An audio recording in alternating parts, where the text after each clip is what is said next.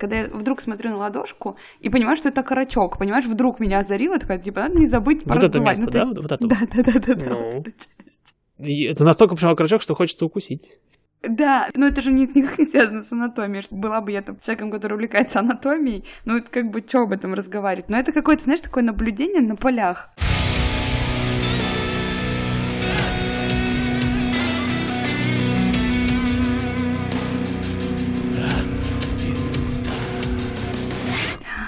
Привет, Гоша! Привет, большой Маша. Это подкаст «Мама, я опять летал». Назовем это условно вторым сезоном, потому что, ну, типа, логически оно вот началось. Да, э, у нас с тобой случились очень разные перемены в жизни. А что у тебя там с переменами? А я э, купила квартиру и из бетонных стен сделала жилище. Ну, из бетонных стен сделала кирпичные. Ну, типа того, да, немножко в дерево попревращала слегка. Второй сезон начинается у меня лично по-новому, в новых квадратных метрах и, и с новой ипотекой. Для перерыва у нас была уважительная причина, совершенно верно. Ну, что я могу сказать? Ты все пропустила. Это каюсь. Я все читала. Ты пропустила самую скучную часть. Мне ее пришлось пройти, потому что я в этом принимаю непосредственно, к сожалению или к счастью, участие. Ты пропустила по факту самую скучную часть, э, когда мы гоняли вокруг аэродрома, я нарабатывал вот эти вот свои посадки, пытаясь сделать их именно что не идеальными, пилоты работают над посадками всю жизнь, э, безопасными.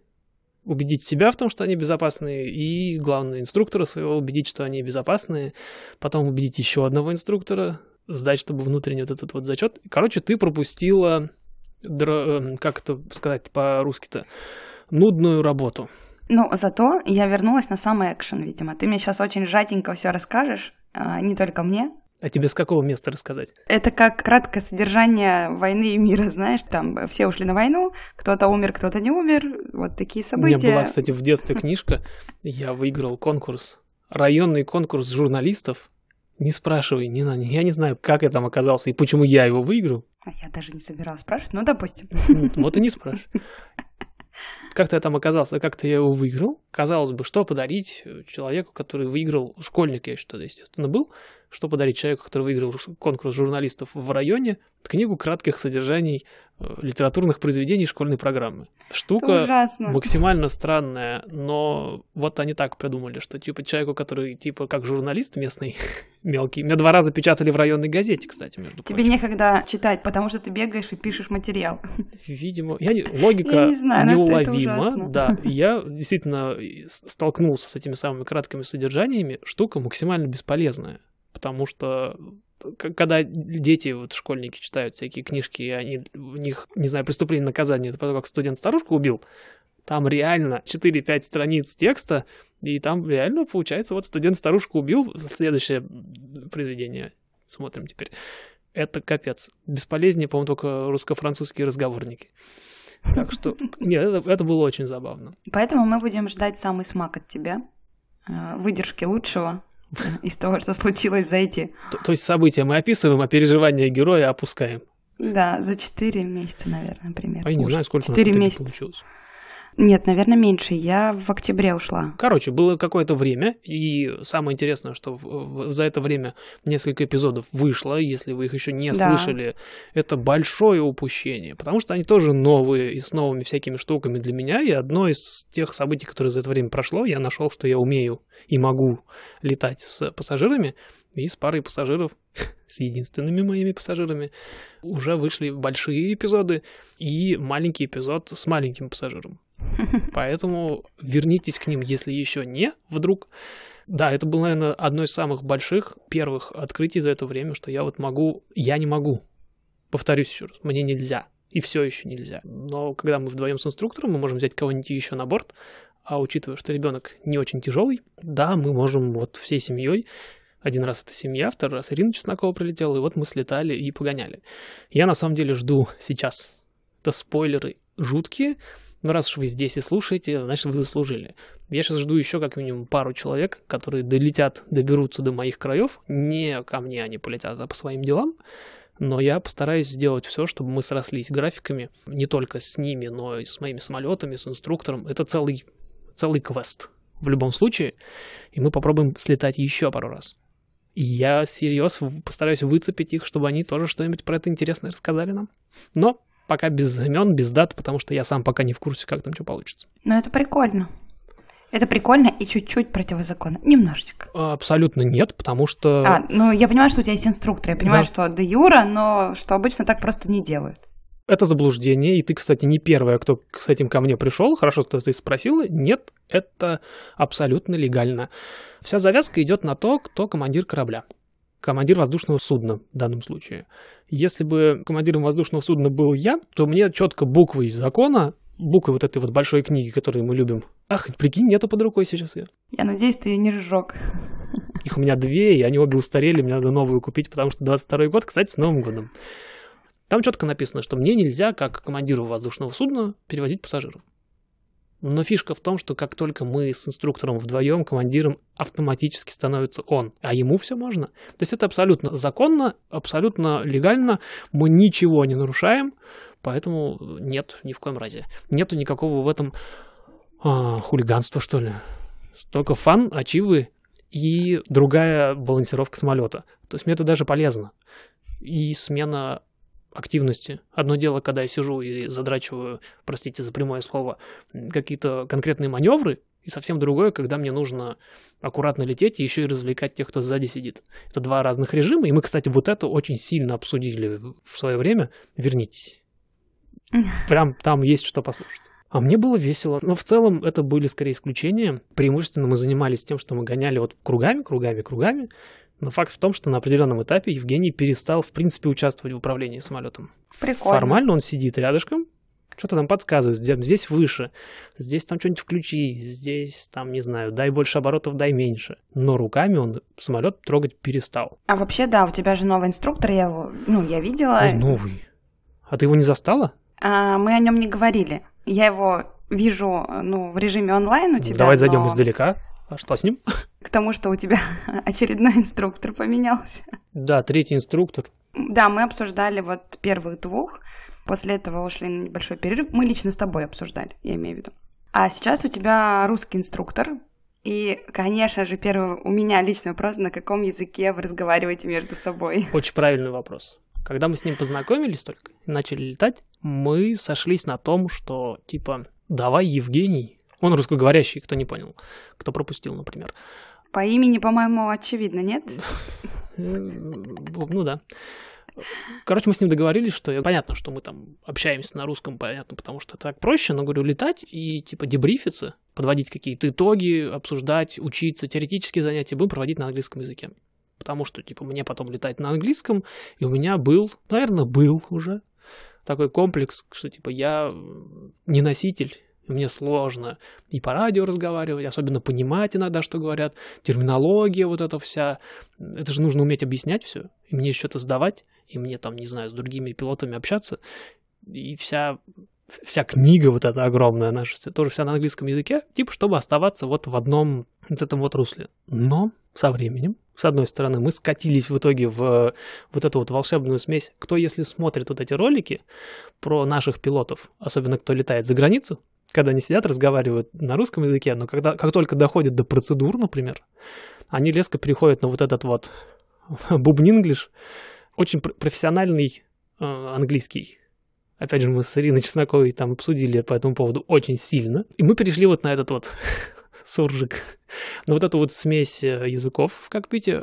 Как только заходит речь про процедуры, про чек-листы, э, естественно, весь радиообмен, все на английском языке, но когда мы начинаем обсуждать, например, вот, вот в этом маневре, здесь там подтяни, здесь надо вот это почувствовать, мы часто уходим на русский. Ну, не знаю, баловаться начали немножко. Я себя поспокойнее ощущаю в самолете, и он понимает, что я уже не вцепился, блин, в штурвал и вот сейчас, типа, повернуть 15 градусов вправо, теперь... Де... Нет, вот этого всего. Я еду как на машине уже фактически. Мы стали там баловаться, там погоду обсуждать, хихикать над самолетом, еще что-то. Естественно, все это дело на русском. А в итоге мы сошлись на том, я потом поймал нас на этом. Я говорю, блин, что-то мы как-то, ну, делаем странную штуку. Он говорит, а у тебя нет никаких проблем. ты тебе надо, если ты все вот это вот делаешь, вне зависимости от языка. А то, что мы так вот здесь болтаем, это тебе никак не мешает уже больше. Я такой, ну да, наверное, правда. Так что мы вот на какой-то смеси разговариваем в итоге. Ох уж эти билингва. М? Такое авиационное билингва у вас Ну, ну, получается. так, так и есть, по большому счету. Но, с другой стороны, это помогло мне вот побороть вот этот комплекс. Это, знаешь, в ТикТоке сейчас, прости господи, очень такая, ну, стебная история о том, что а можешь мне передать milk? Вот это вот, знаешь, вот эти вот, э, ну, нарочитые, то есть э, есть сейчас категория людей, которые, типа, э, я знаю несколько языков, и настолько часто их путаю. Ну, то есть это очень смешно, поэтому я прям почему-то себе в таком ключе представляю, что вы разговариваете. Это смешно в ТикТоке, конечно, смотреть, но на самом деле есть люди здесь, и я с ними даже, наверное, знаком. И у меня была такая фаза, сейчас с этим попроще немножко стало, когда начинаешь забывать, действительно. Я, мы с тобой, кстати, обсуждали, у меня есть ряд слов, которые я и сейчас с трудом вспоминаю. Это этот тротуар, индейка и еще какое-то, я уже не помню. То есть у меня есть слова, которые я реально, ну, теряю. И люди здесь, которые живут, наши, ну, когда я говорю наши, я имею в виду любых русскоговорящих, э, у них вот эта проблема есть, потому что там действительно вот название продуктов, например, очень хороший пример. Я зашел в магазин, история в тему, и поедем дальше. Я прихожу в магазин, Стендап начался. Давай. а похлопайте те, кто приходил в магазин и учил продавцов новым словам. Я прихожу в магазин, называется он Slavic Shop. Не потому, что у него Славик хозяин, а потому что, типа, он славянский. Типа, ну, наш магазин я их называю. Их таких несколько в нашем районе, и в нашей вот этой вот да, в долине, и они там, там гречку, например, можно найти. Ну, хорошая штука, пельмешки. Конечно, мне не понять. У меня гречку можно найти, вон сейчас привезут за 10 минут. Ну вот, а мне нужно... за- Да, заморочиться. Она есть, но до нее надо дойти, доехать. Мгм. Ну, вот и э, там, естественно, весь э, став, все сотрудники. Ну ладно, слово «став» у нас очень часто, особенно в общепите, оно так и есть «став». То есть мы его даже не Вот переводим. они тоже все русскоговорящие. И я прихожу в какой-то уже в миллионный раз, естественно, и говорю, мне вот это вот колбаски порежьте, ну, не знаю, полфунта, например. Там такая тишина на той стороне, я говорю, что не так? И летит в ответ вопрос. А фунт – это сколько паундов? И я говорю, в смысле? Паунд и фунт, говорю, это одно и то же. Есть слова, которые на русском языке ты редко используешь, там, тот же самый фунт. А паунды, они здесь везде. И у человека не связалась вот эта пара, и это было для нее реальное открытие, что фунт и паунд это одно и то же. Просто на разных языках. Он говорит, серьезно? Я говорю, да, вот вам Но иногда кажется, что какие-то, знаешь, универсальные э, измерители, да, ну там длина, вес и прочее, как будто бы, ну, я вот тоже, ты когда сказал, я не задумалась, что они могут по-разному на разных языках звучать, но вроде как, типа, это же общая какая-то движня, вроде как должно быть какое-то одно общее слово, там, знаешь, какое-то, типа, как кафе, наверное, да, ну, то есть что-то такое, что ты, ну, неважно, там, или как кофе, который звучит, мне кажется, почти на всех языках одинаково, то есть я тоже как-то так думаю, блин, ну фунт он, наверное, потому что он, это не русское слово само по себе, то есть ты уже Ну, не думаешь, что да. оно должно быть э, иметь какую-то еще интерпретацию с учетом А того, что нет, да. да. Добью эту тему, раз уж это у нас немножечко филологический этот уклон.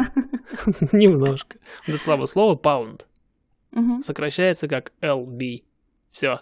Здесь я, мои полномочия, все. Я не знаю, как это работает. Вау. LB. Попробуй Ну и вот, и мы, короче, да, мы, я поменял, у меня второй уже инструктор по счету ушел на, в авиалинии, и мы вот с Евгением, да, подружились, и вот на каком-то там языке разговариваем, и он меня довел до того, до- довел меня до ручки, и мы с ним дошли вот буквально сейчас, какой у нас, 29 вот 28 вчера, ну, для вас подольше, потому что еще монтаж, а я человек ленивый, вот 28 числа мы отлетали, я, почему мы? Я не знаю, почему ты так говоришь. Я отлетал первый. Ну, это мы еще отлетали, потому что он сидел внизу с радио, с ручным вот этим вот радио, следил за мной в оба глаза и слушал, что я там разговариваю. Так что все равно пока что мы, но я отлетал три посадки в соло, один в кабине, да. Ура! А Вот теперь, вот теперь мы возвращаемся к полноценной литературной книге без краткого содержания. Ну как? Как тебе? Не с точки зрения там, что ты там сел, взлетел. Нет, и меня волнует ощущение. Вот а, мы столько про это говорили, Мгм. начиная там с первой практической записи, да, что всегда мелькало слово, что когда у меня будет соло, когда я до этого вообще даю там еще столько часов, и оно свершилось. и вот э, уже в прошедшем времени у тебя был уже твой первый полет самостоятельный в плане находиться в кабине одному, что чувствует человек, э, когда он находится ну, впервые один в кабине и управляет там, ну, практически полностью самолетом сам. Ну, практически, считая. полностью. Ну, ты же сказал, что у вас был коннект. Ну, он никак не может помочь там внизу. Ну, он стоит внизу, максимум, что может, я ему... Ну, ты можешь ему, наверное, вопросы задать, советики, если вдруг что, если ты там где-то... Ну, особенно учитывая, что нас слышат все, включая оператора в башне, вот этот контролер наш, скорее нет.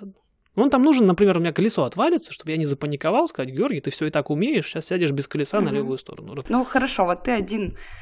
И? Знаешь, похоже на Новый год. Новый год бывает разный. Практически любой, наверное, в моей короткой жизни. Когда... Или какой день рождения, например, в детстве. Mm-hmm. Хотя нет, в детстве не так, наверное, скорее сейчас. Когда ожидание праздника, оно лучше, чем сам праздник, и особенно после него. Вообще, ну окей, у тебя может быть и так, у меня обычно наоборот. Может быть, я говорю, я за себя говорю. Я уже взрослая, я уже перестала что-то ждать. Не, ну все равно, или какой-то, ну все равно как другой какой-нибудь праздник, то есть когда ты его ждешь, типа вот событие какое-то произойдет, ура, вот сейчас там через неделю, через три дня, потом оно происходит, такой, а, ну все, понял, поехали дальше. Тут примерно то же самое, знаешь, что тут праздники прошли, нас поймали будни. Здесь прикол в чем? С одной стороны, да, я сидел и смотрел там всякие ролики, причем достаточно давно уже, не вчера начал, месяц два назад, как другие студенты там 7 лет назад, условно говоря, вчера э, на своих там самолетиках вот это все сдают, потому что, блин, это такое вот этап серьезный, его ждешь, к нему готов... готовишься к нему, потому что очень сложно готовиться, например, к чекрайду, он далеко, он страшный, непонятно, к получению лицензии. А вот первое соло — это как раз-таки вот этот момент, когда типа вот тебя учили, учили, учили и научили. Дальше уже будут доучивать. Когда студенты отпустили соло летать первого, значит, все, он уже в самолете. Он уже все, то есть там надо здесь подтянуть, там научить планировать, там с погодой, чтобы он подружился, из каких-то там непонятных ситуаций спокойно вы, э, выбирался. Да в целом он уже летит. Конечно, вот это вот момент ты ждешь очень сильно, ждешь, ждешь. Я следил там за, за студентиками, за другими. Мы подбирались, вот это вот скучная работа в паттерне. Потому что, по большому счету, вопрос к студенту э, заключается в том, чтобы он умел безопасно лететь и садиться обратно. Потому что если он уже взлетел, посадить его некому будет. Да, потом, когда он уже будет большой, настоящий пилот летать. И поэтому вот эта вот нудная, нудная, нудная работа, и когда мы подошли уже к тому времени, когда, ну, понятно, мне еще надо сдать практический тест, это тоже серьезная фаза. То есть мне нужно показать, что я летаю и сажусь другому инструктору. По большому счету, это мое ревью. Это даже не экзамен.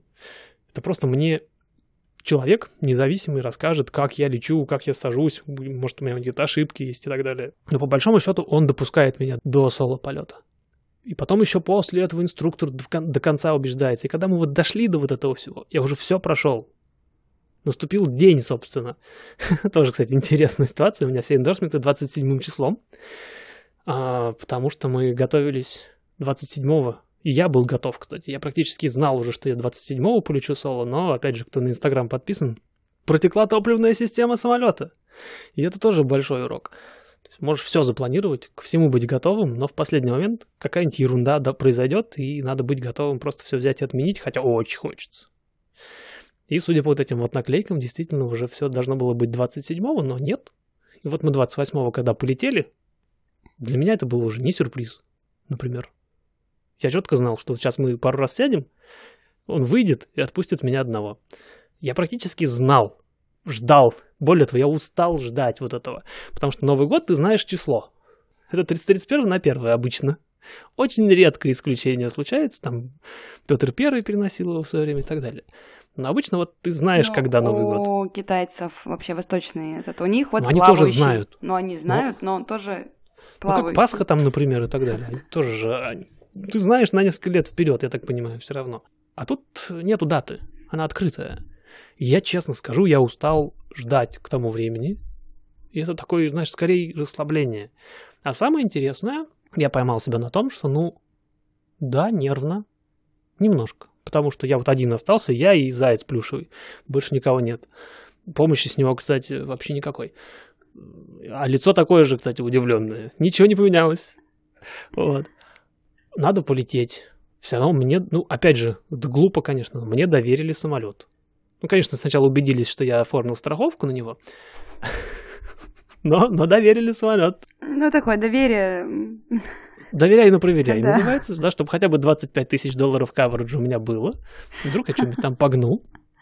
Ну, это скорее для меня делается, чтобы мне не пришлось из кармана в случае чего платить. Это, это нормально. Это, это классно. Я за. А вот, например, допустим, какого-нибудь страха или там какого-то сильного волнения по этому поводу нету, ну, ты перегорел, получается? Как Нет, наоборот. Просто смотри, что меня удивляет. Я тебе спрашиваю, ну как у тебя случилось событие, которое ты долго ждал? Окей, то, что ты утомился его ждать, да. Но я не услышала от тебя пока восторга о том, что, Нету блин, восторга, в том ты прикол. Вот, вот, я поэтому говорю, ты перегорел, что вот где вот эта вот радость, что типа, блин, я лечу один, классно, здорово, там, не знаю, или наоборот, я так разочарован в этом. Что Нет, один, очень здорово, очень классно, но нет вот этого восторга, потому что, когда, говорю, когда Евгений вышел из самолета, у меня тут же щелкнуло в голове, а, ну так я же все умею. Но для меня не поменялось практически ничего по той простой причине, что до сих пор я делал ровно то же самое. Единственное, что теперь у меня самолет легче взлетает быстрее, потому что нет целого человека справа. Я начал принимать решения в самолете и лететь его сам уже некоторое время назад. И когда я вот первый раз сказал, а, блин, я в самолете, черт, я сейчас... Я пошел на эту рулежку на первую, и я понимаю, что, а, так ничего не поменялось. И это круто. Я расскажу, почему это круто. Потому что, судя по всему, я не знаю, я знаю, у кого спросить. Первые соло назначаются ровно в тот день, когда студенту становится все равно. Понимаешь, в чем прикол? Если бы я, например, даже там, о, все здорово, сейчас я типа один, круто, я... это все равно бы меня накрутило. Чтобы ты не запаниковал там внутри, ну, типа от э, эмоций. Мог бы, да, в теории. Отпусти меня раньше, например, я бы мог, но на, вот на этом этапе, возможно, это перегорел называется, но я себя теперь чувствую в кокпите настолько спокойно, что когда меня оставили в нем одного, я, ну, ну да, классно. Нет, я не хочу никого обмануть ни в коем случае. Не то чтобы типа, а, ну, ну окей, очередной полет. Нет, это очень круто. Я прям, я чувствую, что вот я чего-то вот перешагнул. Но для меня это сегодня просто очередная фаза. И это удивительно, потому что когда я готовился к, к, к соло, когда я смотрел, опять же, все эти ролики, думаю, блин, сейчас когда-то же я полечу. Это же, блин, это как один самолет. Это типа как на машине, когда куда-то ехать в первый раз. Это, это же, ой, я, наверное, а, тяжело, сложно. Там последние там две недели, три недели, может, месяц я там чуть ли не перед сном прокручивал. Типа, вот, хорошо, вот он выходит. Я что, я погоду перепроверю, сейчас потом позвоню. Мы называем это позвонить теперь к вопросу о языке, на котором мы разговариваем в кокпите. Типа, позвоним сейчас? Типа, я звоню граунду, типа, говорю, что я сейчас вот здесь поеду, потом тыры-пыры, потом рана, потом я, типа, переключаюсь на башню, звоню башне, я сейчас буду лететь, первое соло, студент в паттерне. Я все время прокручиваю, прокручиваю, прокручиваю, да прокручивался до того, что когда реально дошло дело до дела, такой, окей, я знаю, что делать.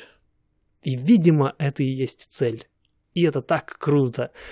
Вот это щекотит немножко. Короче, ребят, а... экшена не будет, расходимся. Экшена, восторга и прыгания на одной ножке точно не будет. Сидит такой, вот вы его не видите, а я его вижу, он сидит такой умиротворенный, он это делал сто пятьсот Вот это важно. Год такой, все, уже такой бывалый волк уже, все, в общем-то. Возможно, этого и добиваются инструктора. У меня скорее выдох когда я сдал вот этот зачет первый, было ощущение, как будто бы я сессию сдал. И можно вот тогда... Прям, прям вот четко я вспомнил университет. Типа я вот сдал кому-то зачет, меня допустили вот дальше. Как будто вот я... Сессия такая коротенькая из двух экзаменов. Одного теоретического, одного практического. Закончилась. А когда я вот эту штуку отлетал, я просто типа, а, ну вот, все, вот, вот это мы перешагнули. Дальше будет проще. Может, я попозже восторг этот почувствую, не знаю. Но знаешь, когда я почувствую? Когда я впервые приеду на аэродром один, а это вот-вот получится, возьму просто самолет и улечу. Когда у тебя планируется такая штука? Ну, хороший вопрос. Технически у меня сейчас написано в логбуке, что я могу прийти, взять самолет, взлететь этот самолет и в радиусе 25 навигационных миль на нем летать. Причем у меня в этом радиусе как минимум раз аэродром. Ну, на тот я не хочу, там воздушное пространство странное. И, по-моему, Ливербор еще. Я туда смотрю, у меня там карта висит. Это мелкая, так крупнее. Как минимум два аэродрома, на которые я могу зайти. То есть есть чем заняться. 25 миль это ну, прилично. Ну и плюс два, две области, где я могу тренироваться. Ой, на запад, наверное, лучше не летать, там одни горы. Технически я могу это уже делать. Для того, чтобы летать дальше, мне нужно еще один эндорсмент. эндорсмент. Давай назову это допуск, например. Э, отдельный допуск получить.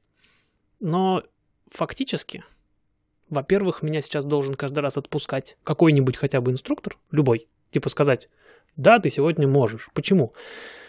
У пилотов, у частных, визуальных особенно, есть очень четкие ограничения по погоде, плюс свои персональные минимумы, там, допустим, по ветру, по бензину, по еще чему-нибудь. Ну, там целый набор, целый лист, каждый сам себе его составляет, нет официальных требований к нему, ну, лучше его иметь. Причем лучше написанному, потому что написанные минимумы очень сложно нарушать. То есть, если я просто хожу и думаю, что у меня там э, боковой ветер фактор 7, а сегодня 8, наверное, можно лететь. А если у меня на бумажке написано 7, мне уже психологически сложнее его перешагнуть. Так вот, у меня все эти минимумы строже, просто потому что я еще пока студент. То есть у меня облака должны быть выше, ветер должен быть слабее, видимость должна быть шире, то есть не 3 мили, а 7. Ну, такие мелочи. Поэтому приходится меня немножко контролировать. А если уж совсем подходить, то мы договорились, что будет еще один э, соло-полет как это называется, ground supervised. То есть то, что он будет опять внизу и смотреть, как я там летаю, сажусь. И один, наверное, опять же, у меня встретит, отправит и встретит, ну, типа вот так же вот, вот в этом вот в 25-мильном радиусе, когда я взлечу, улечу, что-то там поделаю, он понятия не имеет чего, потому что я далеко улечу, и э, вернусь типа обратно. Вот после этого начнутся уже, наверное, скорее всего, как раз такие дни, когда я просто букаю самолет, у кого-то спрашиваю, типа, я же все нормально, все, я же могу, можно, дяденька, отпусти меня, и лечу, собственно, делаю, что хочу. А есть какой-то норматив, сколько часов соло нужно для того, чтобы дальше пойти? Черт, я оказался немножко не готов. Норматив есть. Ну, я просто понимаю, что мы когда разговаривали с тобой, что как раз-таки для того, чтобы тебе э, ну, выйти на соло, нужно количество часов, да, потом, значит, и помню, что все итерации сопровождаются какими-то все равно нормативами временными, минимальными, как я понимаю. Ну, как минимум, типа, да. должно быть сколько-то часов. Да, я прямо сейчас, пока ты вот заговариваешь мне уши, Да-да-да. я почти успел открыть нормативы для вот этой лицензии. И сейчас мы, кажется, узнаем на, на самом Сейчас деле. вы, кажется, узнаете, да. Это сюда надо нажать. Я прям не буду даже вырезать. Что я делаю сейчас? Я не помню этих самых норм, но у меня есть э, электрический логбук, то есть та же самая книжка, которую я показывал. Ну, электронный в смысле, а. смысле да, в, в сети лежит в облаке где-то. И я туда записываю не только все свои полеты, но и как раз-таки у меня там лежит, например, э, медицинский сертификат. И там просто тупо цифры написаны, когда он истечет. Я недавно добавил туда вот этот вот эндорсмент, э, допуск на соло-полеты, потому что он действительно на 90 дней. Угу. Через 90 дней мне нужно обязательно переполучить допуск к соло-полетам у своего инструктора. Вот такие всякие мелочи я их сюда добавляю просто, чтобы следить. И вот это вот требование по налету для допуска к сдаче э, чекрайда тоже у меня здесь есть. И написано, что 10 часов всего нужно налетать. Mm, так немного. Это немного. 10 часов просто соло полетов и, сейчас еще одну строчку найду, 5 часов, как PIC, как командир воздушного судна, в кросс-кантри, как раз-таки на расстоянии больше 50 миль уже. То есть ты вначале должен налетать 10, после этого еще 5, или это может быть параллельно? Они кумулятивные. Я могу налетать 5, например, э, сам. Причем я уже налетал 0,6. Oh. А потом налетать те 5, и они мне зачтутся и туда, и туда. Угу. Это удобно. Я, скорее всего, налетаю чуть больше, просто чтобы было практики больше. Это, это мы говорим угу. про минимальные требования. Угу. Например, минимальное требование по общему налету всего 40 часов, а у угу. меня почти 100 уже. Да, я помню, что у тебя на порядок больше. А скажи мне, пожалуйста, вот после вот этих вот часов, после того, как ты налетаешь соло и все это выполнишь, дальше какой, там есть какой-то большой, ну, какой-то пласт вот э, того, чтобы, то есть как приблизиться к лицензии? Есть там следующий какой кусок? Там все очень просто. То есть есть нормативы, которые мне нужно вылетать. Общие часы и часы, э, как это написано? Тут написано 40 часов вообще, в принципе, любых, суммарно. Очевидно, что я почти 95. Почему 94? У меня больше. В телеге было 95 с чем-то. А, я вспомнил, я уже связался с э, тем, кто разрабатывал это приложение. У него там есть несколько неточностей. Он сейчас это переделает, он уже написал мне письмо. 95,5 у тебя указано в тележке. Ну, 95,5, хорошо. Я, очевидно, их вылетел уже. 20 часов как студент я должен налетать. Не меньше 20 часов времени, в которое я получаю вот именно в воздухе уроки у инструктора. Их я тоже, очевидно, вылетел, и у меня остались только PIC часы, командир, да, когда я летаю один. Я могу быть PIC только если я один в, в самолете. Сейчас, пока студент. Да, мы помним, что у тебя никого не может быть в самолете, кроме зайца. Если кто-то внутри еще, то я автоматически не могу быть PIC, и PIC становится инструктор, например. Или, например, если я просто беру пассажира с собой, то я лишаюсь лицензии студента и в следующий раз становлюсь пилотом через полтора года, не знаю, через срок какой-то. Мне нужно летать 10 часов одному, 5 часов одному далеко. Мне нужно летать 3 часа инструментального полета. Причем, по-моему, неважно, я могу его симулировать на симуляторе причем сидя на стуле в помещении. Могу в очках, есть такие очки, мы говорили про них. Они перекрывают полностью обзор. Там внизу маленькая щелка, которая позволяет мне читать только приборы свои. Либо никто не мешает мне с инструктором, у меня инструкторы есть инструментальный рейтинг, никто не мешает мне в реальных инструментальных условиях, то есть когда ни черта не видно, навигация. Для чего это делается? Мне нельзя летать инструментально, но если я, допустим, влетаю в облако, Вдруг мне нужно уметь быстро из него выбраться и не потеряться, никуда не врезаться, не упасть на землю и так далее. Поэтому дается базовая навигация инструментальная. Поэтому мне нужно налетать три таких часа. Три часа ночью в темноте и 10 посадок ночью. Мне нельзя летать одному ночью. Это... Мы, по-моему, об этом говорили, что да, ночные полеты у тебя должны быть с инструктором. Я не помню, это внутреннее ограничение или, в принципе, для студентов. Врать сейчас не стану. Но внутренняя политика школы точно это запрещает. Это факт. По поводу FAA я не помню. Не хочу никого обмануть. Как только я все это налетываю, я становлюсь. Ну, и там еще сколько-то часов теоретической подготовки надо получить, но там я сам учусь, поэтому мне там нужно просто пересчитать, занести все это в логбук и понять, что где у меня пробелы, где нет. Ну, понятно, что я потом сдаю третий стейдж у себя внутри в школе. Школа, зачем меня будет школа допускать на чекрайт, если я не готов? Логично. Они лучше меня доучат, получится у меня еще немножко денежек, дадут мне еще немножко знаний. Ну, и в моем случае я сам доберу, да, потому что я ground school, нигде не беру, я учусь сам. По-прежнему, пока работает, вроде как. То есть я сдам вот этот вот выпускной экзамен в школе, назову его так. Следом я могу назначаться на чекрайт. Чекрайт — это там много, 4 часа, 6 часов, например, зависит от многого. Это уже независимый экзаменатор, который приезжает, берет с меня 350, что ли, долларов или 500, просто за то, что он приехал и принимает у меня экзамен. Мы с ним некоторое время, там сценарий прям, да, то есть ты летишь туда, прилетим туда, делаем вот такое, делаем секое. Я по этому сценарию готовлюсь, у меня есть самолет, я знаю, какой это будет самолет, это один из моих самолетов, я его готовлю к нему, я там его считаю, балансировку считаю, бензин считаю, всякое считаю. Мы это все дело обсуждаем, погоду смотрим, реальную причем погоду, потому что нам следом лететь. Проходим эту теорию, садимся в самолет, если все хорошо, и летим, собственно, этот самый полет. Я не помню, честно говоря, далеко, недалеко. Там точно есть пара посадок в других аэродромах. Есть deviation, то есть он говорит, типа, а теперь представляем, что мы летим в другой аэропорт. Там в нашем аэропорту дождь и слякоть, и не видно ни хрена, и туман. Летим в другой. Что делать? Ну, понятно, повернуть его в сторону, посчитать, хватит ли бензина, пересчитать навигацию, лететь уже четко в него. Там простая процедура, но ее надо сделать правильно. Там по пути всякие классические наши любимые э, пилотские упражнения. Как только я этот чекрайт сдал, в этот же день я становлюсь частным пилотом. Э, с физическую лицензию я буду ждать неделю, пока она по почте придет, но, по-моему, у меня на руках даже бумажка будет о том, что я уже частный пилот. Тут примерно такая же ситуация, как с автомобильными правами. Когда сдаешь на права здесь, сразу выдает прям бумажную бумажку, что ты сдал все, и ты водитель. Права по почте приходят чуть попозже, через недельку, через несколько дней. Ну, то есть в 22 году все шансы, что ты станешь э, частным пилотом. Я сейчас... Давай так, я сейчас не буду раскрывать всех карт, потому что я не знаю, какая часть из этой информации официальная, какая досталась мне по секрету, но факт в том, что то, судя по всему, и в идеале мне бы закончить частного пилота к лету. Ну, в этом году точно у тебя все шансы. То есть, если мы немножечко да, прогнозируем, то большая вероятность, высокая вероятность того, что в этом году ты перестанешь быть студентом и станешь частным пилотом. Но для меня это будет значить только то, что я следом пойду, не знаю, на инструменты как раз то, что мы говорили, три часа uh-huh. для частного пилота, теперь уже полностью рейтинг инструментальный получать и иметь возможность летать уже в... и ночью, и в плохую погоду, и везде, и все на свете. Потому что, например, есть условия, когда ночью надобится инструментальный рейтинг. Обязательно. Uh-huh.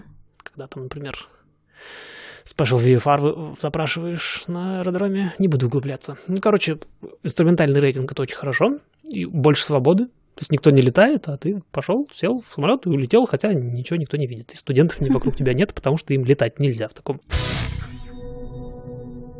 Блин, это же так прикольно, ты можешь психануть, такой пойти, взять самолет и улететь нафиг вообще куда-нибудь. Единственное, лучше не делать. То есть, если твой полет начинается с психануть... Не, ну тут, знаешь, ты такой, например, ну, условно, представь себе, там, не знаю, неделю идут дожди какие... Ну, то есть, такая вот, тебя что-то вот бесит не в плане того, что ты на эмоциях с кем-то поругался, а вот это вот такая, знаешь, меланхолия какая-то или еще угу. такой сел и улетел, короче, к чертовой матери куда-нибудь там, туда, куда возможно. Сейчас могу сесть на велосипед и уехать, да, а потом я смогу просто сесть на самолет. Ну, не знаю, такой захотелось, знаешь, такой в Аризону хочу, сил нет, хочу вот на пять часов в Аризону, ну, я условно. Ну, Аризона, кстати, недалеко, ну да. Ну, единственное, что нужно будет понять, это будет сколько-то стоит денег, это нужно понять. Всю романтику ты мне губишь вообще да невозможно. Нет, да нет, просто романтика своим остается. прагматичностью я романтика... тоже так могу, но чуть-чуть, вот хоть капелюшечку, чтобы, ну да, бросить все уехать. Бросить все и уехать это можно на машине, да, просто найти парковку, найти отель и уехать. Но это дольше. Ну, то есть, если это ты хочешь дольше. Как, как, контрастно куда-то уехать вдруг, так, то самолет это же офигительно просто быстро. Вот ты опять напрашиваешься на то, чтобы я тебе романтику убивал. Давай, давай, конечно, топчи. У нас будет хотя бы сюжетная линия, у нас будет конфликт. Короче, фишка в чем? Если мы говорим о самом полете, конечно, очень быстро, все красиво, на высоте, там внизу горы, особенно если в Аризону лететь, это явно через горы надо перелетать. Откуда у меня здесь Аризона за спиной? А, а хотя почему? Там Вон же Таха. Вон же Таха. А, это Невада. Хорошо, это Невада. Там карта за спиной, он мне пытается У меня за спиной карта, я показываю ей Неваду, да. Ну, условно, Неваду, потому что она ближе, мне более понятно. Там горы, озера, красота неописуемая. И это все быстро, гораздо быстрее, чем на машине, потому что не пробок, желательно напрямую. Ну, понятно, лучше ломаный через аэродром, чтобы было куда сесть. На машине дольше. Но подготовка... На самолете нельзя полететь... О, а поехали через полчаса в, в Неваду не получится. Особенно если это, например, это не, не мой дежурный какой-то маршрут. Там, условно говоря, будут, случаи, будут дни, когда, например, в Сан-Франциско, там, до Голден Гейта и обратно я смогу улететь реально там от идеи до вылета ну, в пределах часа без учета дороги до аэродрома. До туда еще добраться надо, кстати. Еще, чтобы самолет был готов, кстати. И свободен, не занят. А если, например, это спонтанно, в Неваду, в какой пошел, открыл карту, типа какая, вот такой, типа, этот, аэродром, все, классно. Я что делаю следом? Я сажусь и начинаю много всякого разного считать, смотреть погоду, сколько будет стоить привязать самолет на два часа в этом самом аэродроме, чтобы пойти в этой самой Неваде что-нибудь там поесть, не знаю. Есть у них бензин, сколько лететь, на какой высоте я должен вот, эту, вот эту вот, вот эту вот гору э, э, пролететь, или мне лучше ее облететь, какой маршрут, сколько бензина, где до заправки, сколько мы весим, что мы берем с собой, сколько нас народу. Если у меня, например, Ой, зануда. 172П, я в теории могу четырех мужиков посадить в, в нее с полными баками, наверное, тоже придется считать. 172М не смогу, движка не хватит, она не улетит. И куча-куча-куча-куча-куча вещей. Полет надо будет организовать. Но со старта до финиша это так круто сразу. Возможность улететь куда-нибудь будет. Я буду ей пользоваться. Но хотя бы за день планировать надо. Хотя бы, чтобы вечером было время сесть. Мы все все планируем размеренно, надо подготовиться, аптечку собрать, вещи упаковать. В том числе. Мне просто если этого не сделать, можно улететь, потом тебя найдут в горах. На джипе я могу очень быстро собраться и уехать куда-нибудь в округе здесь. Потому что это не так сложно. Видишь, джип, машина любая, ладно, почему джип? Потому что у меня джип. Я банально. Амбассадор прям. Я да, я им болею просто. Ну да, то у тебя только цвета меняются, по сути. Ну да. Так вот я могу выехать на нем, допустим, забыть заправиться, быстренько заехать по дороге, долить бензин и ехать дальше. Или там, допустим, я заболел, устал, надоело ехать, снег, дождь, я встал на обочину, постоял, поехал дальше. На самолете такие девиации, это целая история. Ой, там у меня что-то, не знаю, произошло. Я уже лечу, я достаю опять вот эту карту уже в полете. Начинаю, окей, я здесь, нам нужно, хорошо, вот в этот аэродром нет, там бензина нету, этот самый, надо позвонить. Нет, связи нет, потому что я над горами. Хорошо, мы тогда здесь летим. А дотяну я до туда, сколько бензина, столько, и это все в полете. Я продолжаю лететь. И мне надо куда-то сесть, мне надо найти это что-то. Хорошо, если у меня все работает. А если то же самое, например, хорошо, у меня заглох джип, что я? Я включил аварийку, утянулся вправо и припарковался. Если у меня заглохла Цесна, то у меня есть радиус какой-то, на который я могу спланировать. А планировать мне некогда, потому что я уже планирую. Каламбурочные у меня просто ключи у меня остались с прошлого раза еще. Заготовочки пошли в ход. Срочно найти вот куда я буду этот самолет в хорошем смысле слова ронять. Это надо готовить заранее. Такие импровизации должны быть подготовлены. Но в сухом остатке, да, я смогу, буду иметь возможность, например, окей, через пару дней собираемся и полетели. Вообще легко. Тогда вы можете летать в Северную Дакоту даже спокойненько. Почему именно в Северную Дакоту? Не знаю, мне нравится, как звучит Северная Дакота, и она, скорее всего, от вас далеко. Ну, значит, не за один раз. Сколько там у нее? Раньше? Четыре часа? Хорошо, если ты захочешь вдруг просто полюбоваться Капитолием, тебе хватит? Или тебе нужно все равно где-то приземляться? Мне нельзя летать над Капитолием, там а, закрытая воздушная зона. А, да? Полностью Вашингтон, э, да? Не над всем городом, а вот конкретно над Белым домом, например. Ну ладно, до, до Вашингтона. Я к тому, что ты хочешь полюбоваться Капитолием, в смысле ножками. Пойти дойти, ногами туда, да. да. Хватит тебе одну, то есть одного бака бензина долететь? Нет, не нет, хватит? ни в коем разе. Нет, конечно. Я сейчас э, стесняюсь прикинуть endurance. Запас хода э, Цесны, но там что-то часа на 4, по-моему, бензина у нее в итоге получается, даже если я буду ломить э, с аккуратной скоростью около сотки. Ну, то есть я миль на 500 могу улететь за раз. Я не знаю, сколько это 500 миль. Ну, в смысле, расстояний не в плане километража, а в плане насколько далеко тогда Вашингтон от Калифорнии Сейчас находится. Это же, это же Google карты могут нам рассказать, правильно? Я сейчас просто ставлю ну, дырку где-нибудь. Я просто, я наугад в Нью-Йорк просто ставлю, нам не очень важно, правильно? Да, давай, давай, та часть все равно. Да, я типа из дома вот в, в какую-то вот, в какую-то метку ставлю. И это по дорогам 3000. По дорогам? То есть по дорогам 3000, ну, грубо говоря, так и есть. Около 3000, потому что дороги у нас достаточно прямые. Поэтому сколько я заходов сделаю? Ого. Шесть. Да, я, так, я поняла, я, по, я поделила. Шесть идеальных, э, как опять же, не знаю, как по-русски называется, legs, как нога. Э, звеньев, не знаю, я не знаю, как, рус, как русские авиаторы это все дело называют. Это идеальных штук. В день таких, наверное, я смогу сделать три, ну, короче, дня за три. Ой, тогда не надо. На Цесне. Почему? Это, это мероприятие? Ну, тогда, тогда это да, тогда это должно быть путешествие, чтобы... Это уже, ты... нет, такие длинные, это точно путешествие, это ты планируешь, это надо где-то выбирать такие аэродромы, где можно оставить его на ночь, самому где-то недалеко заночевать, чуть ли не на самом, в самом аэропорту. Есть же разные аэропорты, там есть гостиницы, прям там, для таких как раз сумасшедших пилотов. Люди, которые с тобой летят, должны быть к этому готовы. Да, и это такая неторопливая история. Понятно, что на машине это еще дольше будет. И тут очень много организуется сопутствующих мероприятий. То есть у меня самолет. Его надо где-то посадить, на ночь его приколоть. Бензин заправь. Бензин такой, бензин секой. У этих есть, у этих нет. Тут карточки принимают, тут не принимают. Тут, тут там, не знаю, работает до 8 вечера, мы прилетели в 8.30. А, все, бензин только утром. А дальше все как снежный ком. Я поставил на ночь, уже зима, на ночь поставил пустой самолет. Э, это самое, влага из воздуха в крыле сконденсировалась, осела, осела внизу. Мне теперь жижа, вода в топливе. И, и, и вот это вот непредсказуемая вся фигня. Поэтому, когда мы говорим дня за три, смело читай пять. Потому что ты не понимаешь, сколько чего тебя там ждет внутри. А еще обратно ведь надо. А прикинь? То есть на две недели можно спокойно. Это, да, и когда мы начинаем, когда мы переходим к планированию этой штуки, да, это пара недель э, просто из календаря вон, но да, это звучит скучно, но это же, блин, это же ты летишь над страной, ты, вся страна, вот она, и видно ее примерно так же, как из, из машины. Это же не 10, там, 15 тысяч угу. э, футов э, вот в такое вот окошечко, видно да, только да, облака да. и туман. А оно вот оно. Ну хорошо, ну 6 тысяч, ну 7.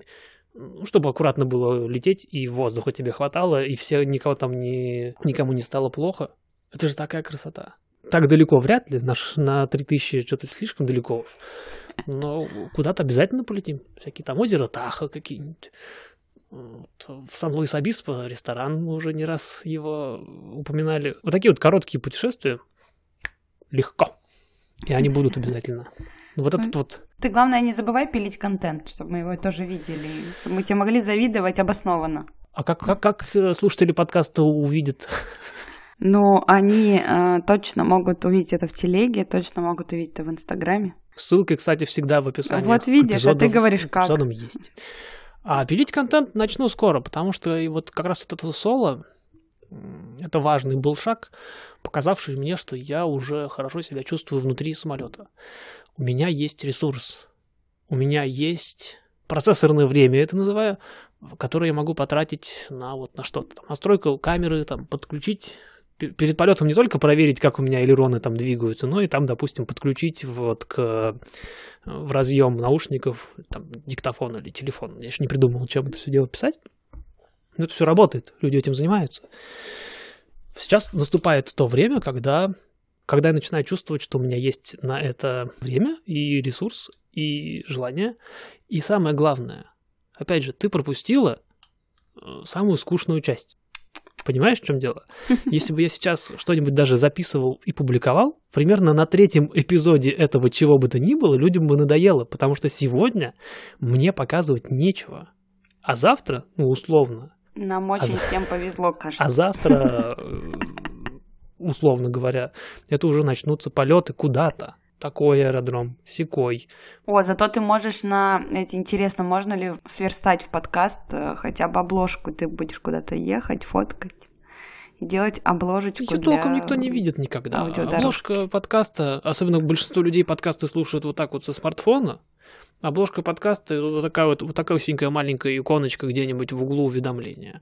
Ну, Ее никто не видит. Лучше лезть в Инстаграм, но с другой стороны, например, вот я говорю, вот мы летаем вокруг аэродрома, это же скучно. А мне нифига не скучно. Я до сих пор, я налетал 100 часов, меня до сих пор не стали рутинные вот эти вот взлеты и посадки, потому что, блин, это красиво. Вот это то, от чего я кайфую. Я, почему я говорю? Опять же, вернемся на полшага назад. Почему я говорю, что, скорее всего, я это почувствую, когда я начну летать один. Приду утром, там, не знаю, днем, приеду на аэродром, подготовлю самолет, сяду в него, скажу, позвоню в башню, скажу, я полетел туда.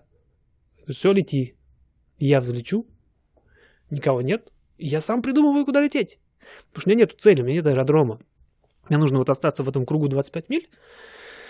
Я такой, о, озеро, о, э, Ликская обсерватория, там о, вот это, вот здесь, о, красиво, надо еще поотрабатывать какую-нибудь штуку. Вот у меня инструктор сейчас слушает просто, надо сказать обязательно. ты точно будешь все отрабатывать? Что я буду, конечно, но да, я иногда буду и вот это тоже делать, типа вокруг это. все будет отрабатывать. Все, нет, не буду. Нет, я, шутки шутками. Нет, я буду, я все буду делать. Мне кажется, Евгений меньше заинтересован, чем ты. Давай с этого начнем. А я бы не сказал. Ну, я к тому, что он это все умеет. Ему, в принципе... Чисто педагогически он хочет, чтобы я летел и что-то делал.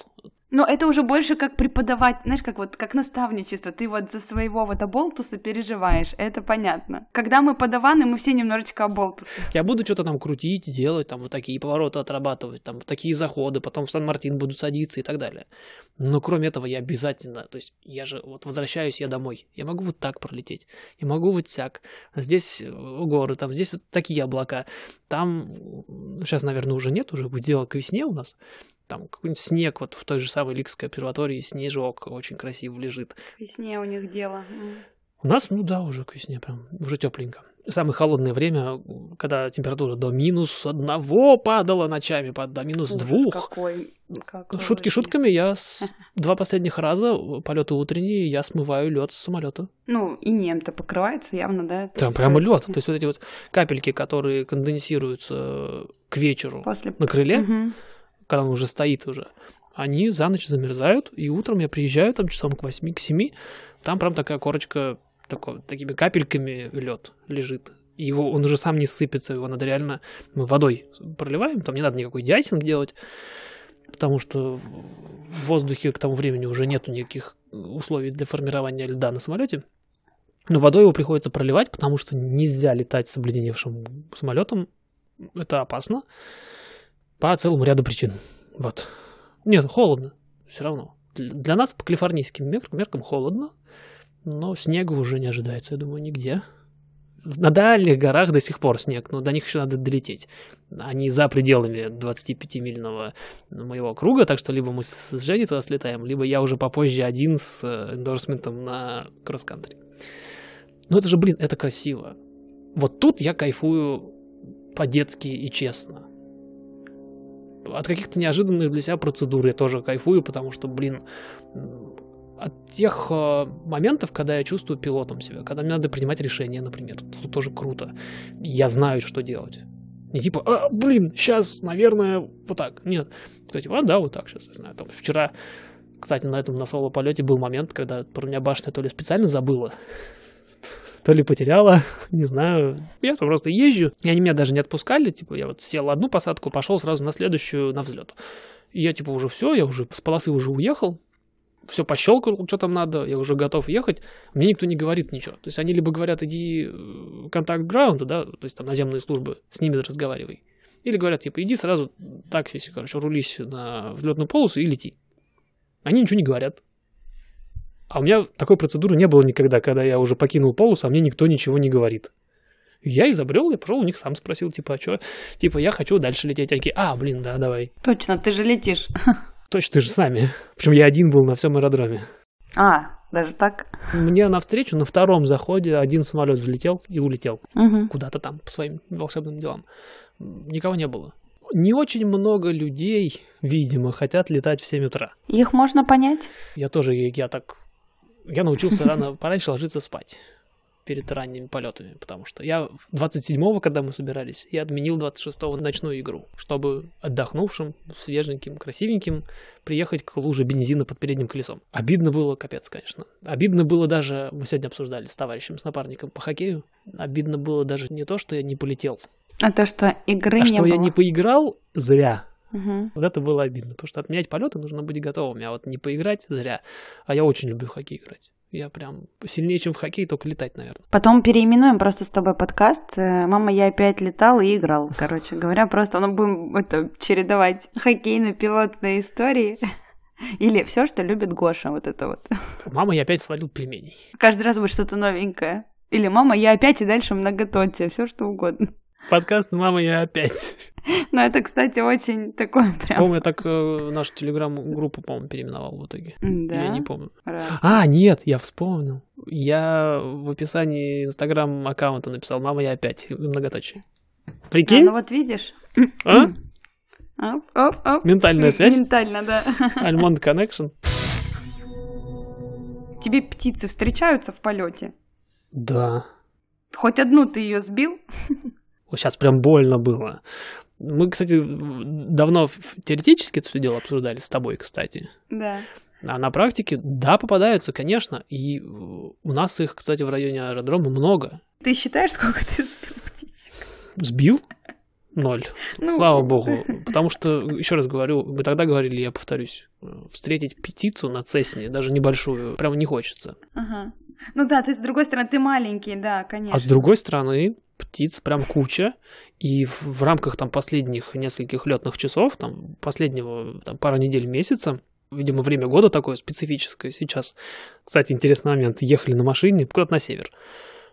Я еду на машине по дороге. Я вообще, вообще в безопасности, прям максимально. Вот так вот еду, в окно смотрю, так вот из-под низу вверх туда, в небо, и говорю, о, Юлька, смотрите, сколько птиц-то, много, в куче. О, и вторая еще группа следом. Аэродром-то, аэродром у них далеко, ну ничего страшного, пусть туда летает. То есть у меня вот это уже в голове постоянно. И сейчас такое время, что мимо нашего аэродрома постоянно гуси пролетают. Не голубь какой-нибудь, это прям гусь. Дикий, большой, их там 5, 7, 12. Эти еще чайки. Чайки одиночно, там по 5 штук. Но они тоже большие, они примерно как небольшой гусь. Такая большая кошка с крыльями, с огромными. Несколько раз на заходе на посадку я занимаюсь тем, что я вот смотрю, где у меня полоса, и каким-то вот еще глазом, не знаю как, В третьем видео. да, смотрю, вот эта птица, она сейчас куда? Я за ними постоянно смотрю. Один раз я не зашел на посадку, потому что птицы под нами пролетали, и мы ушли на второй круг, потому что очень не хочется с ними встречаться. Я их встречаю, Вот я про такие истории, но ты же про них не пишешь. Ну, какие-то. они забываются. Конкретно был случай, вот я, опять же, на днях я спускался вот это вот вниз, и у меня птица на посадке вот здесь вот прям просвистела э, над э, кабиной. Я сейчас, ты спросила, я вспомнил. Моя волшебная память выкидывает это подальше, потому что это было страшно. По одной простой причине. Но я не знаю, что еще может проходить. Да всё, там что у вас, угодно. Понимаешь? Понятно, но мне сложно представить, потому что я на земле, блин. Я не понимаю, что там. Что там? Там Что там находится? Не знаю, а мне говорю, сло- сложно, потому что, говорю, конкретно эту птицу я выкинул из памяти. Ну, э, конкретно это да, но в плане того, что мы просто, я помню, что правда мы в теории про них говорили, мы причем говорили, по-моему, в рамках больших самолетов обсуждали, в принципе, что они там бывают, мешают. То есть, ну, Ну да, да, да. разговор так шел. Потому что мы с ними делим пространство. Да. А тут ты, получается, ты просто очень большая птица относительно птицы. Да. Ты... Самолет для них это прям ну, машина, а ты для них Там просто куча приколов, кстати, птица. мелких. Вот, например, на взлете я не, не буду избегать птицу, потому что мне важнее взлетать, чем вот это вот все отвлекаться и маневрировать, потому что очень маленькая высота. А с другой стороны, например, практика показывает, что если я лечу, и птица летит прямо на меня уже, и особенно видит меня, мне не нужно никуда уходить. Птица уйдет вниз, скорее всего. Если я буду пытаться Мгм. уходить от нее, я, скорее всего, И у меня повышается шанс ее да. поймать, да. Это как, знаешь, на пешеходке, вот вы там встречаетесь, вот так вот пытаетесь разойтись. Точно, вот. птицы это наши пешеходы. Если я буду пытаться уйти от пешехода, я, скорее всего, поймаю. Тут то же самое. Если буду пытаться увильнуть от птицы, я ее не обману, скорее всего, и у меня шансы ее поймать увеличиваются. Если я останусь на, своей, вот, э, на своем направлении, она, скорее всего, уйдет под меня и свалит. Потому что она тоже очень не хочет со мной встречаться. Я лечу быстро, э, шумлю громко, и у меня еще мясорубка большая такая спереди еще. Так что нет. А встречаться нет, конечно, не встречались. Это Bird Strike, это очень неприятно. Уже хотя бы потому, опять же, мы говорили о том, Особенно что птица. непонятно. Птица вообще неприятная, это, скорее всего, будет последнее событие в ее жизни. Э, Рассказать она точно никому не сможет уже об этом в мемуарах своих. А для нас это неприятно прежде всего потому, что очень сложно понять, что случилось. То есть, насколько все плохо. Столкновение там может быть максимально неудачным. Есть ролики, поищите, они в интернете есть, когда в Цесну влетает какая-то большая птица прямо через переднее Слушай, стекло. А давай, если ты вырежешь этот маленький кусочек, можно подборку видосов еще сделать и просто запулить в телегу. Ну вот реально там с, с этой нарезкой и еще видосиков потом до кучи. Я же ленивый, я могу ссылок просто накидать. Потому что, блин, монтировать это я точно не хочу. Не-не-не, нет, я именно что подборка Да. в плане, что у тебя будет типа и вот еще. Хорошо, а если, не- если у меня руки не дойдут, э, просто наберите в Ютубе Bird Strike в одно слово, и вы получите прям кучу их. Просто Давайте поможем Гоше дойти руками. накидайте мне в телегу да, ссылок на Strike, я их соберу все вместе и переопубликую. Отлично такой. Ну, просто это все есть. Видишь? Опять же, я вот это мое занудство, оно Ну не что? дает мне. Я просто понимаю, что оно все есть. Я это все 15 раз видел. У, меня, у меня дурацкое ощущение складывается, что оно все вот оно под рукой, бери, смотри. Но при этом есть сотни тысяч других людей, которые никогда. Да я гуглить даже не буду. Вот ты, если мне покажешь, это как рекомендации в ТикТоке. Вот пока мне показывают, я смотрю сама. А я-то живу в другой вообще вот в, другом мире совсем. И у меня рекомендация Ютуба я вся тебе из самолетов. сообщаю. Мне нужны какие-то, ну, попробуй после полетов, если были какие-то мелочи, куда-то отрефлексировать, чтобы мы могли их обсудить, если что. Вот. А второе, от того, что ты много видишь там соло чужих или там еще что-то связано с авиацией, это я тебе вот, вот просто прими как данность. В 99% случаев никто этого не видел. Никто не видел, конечно. Я говорю, у меня, у Вот. меня рекомендации Ютуба выглядят, скорее всего, очень по-другому, чем у большинства слушателей, конечно, само собой. Я это отлично понимаю. Я понимаю, почему. вот. Потому что я другие вещи ищу совсем. Там Леша Щербаков и самолеты. У нас же 18 плюс. Или ты вы- вырежешь, короче. Не знаю. Это уже такой разговор, который можно не выкладывать. Ну да. А, За полутора часов все равно где-то там минут 50 останется, наверное. Ну, в лучшем обычно. случае, мне кажется. Ну да. Либо, может быть, два по... Ну, короче, какой-то один большой, какой-то маленький. Монтажер типа, справится. А, я монтажер. Ну да. Um abraço.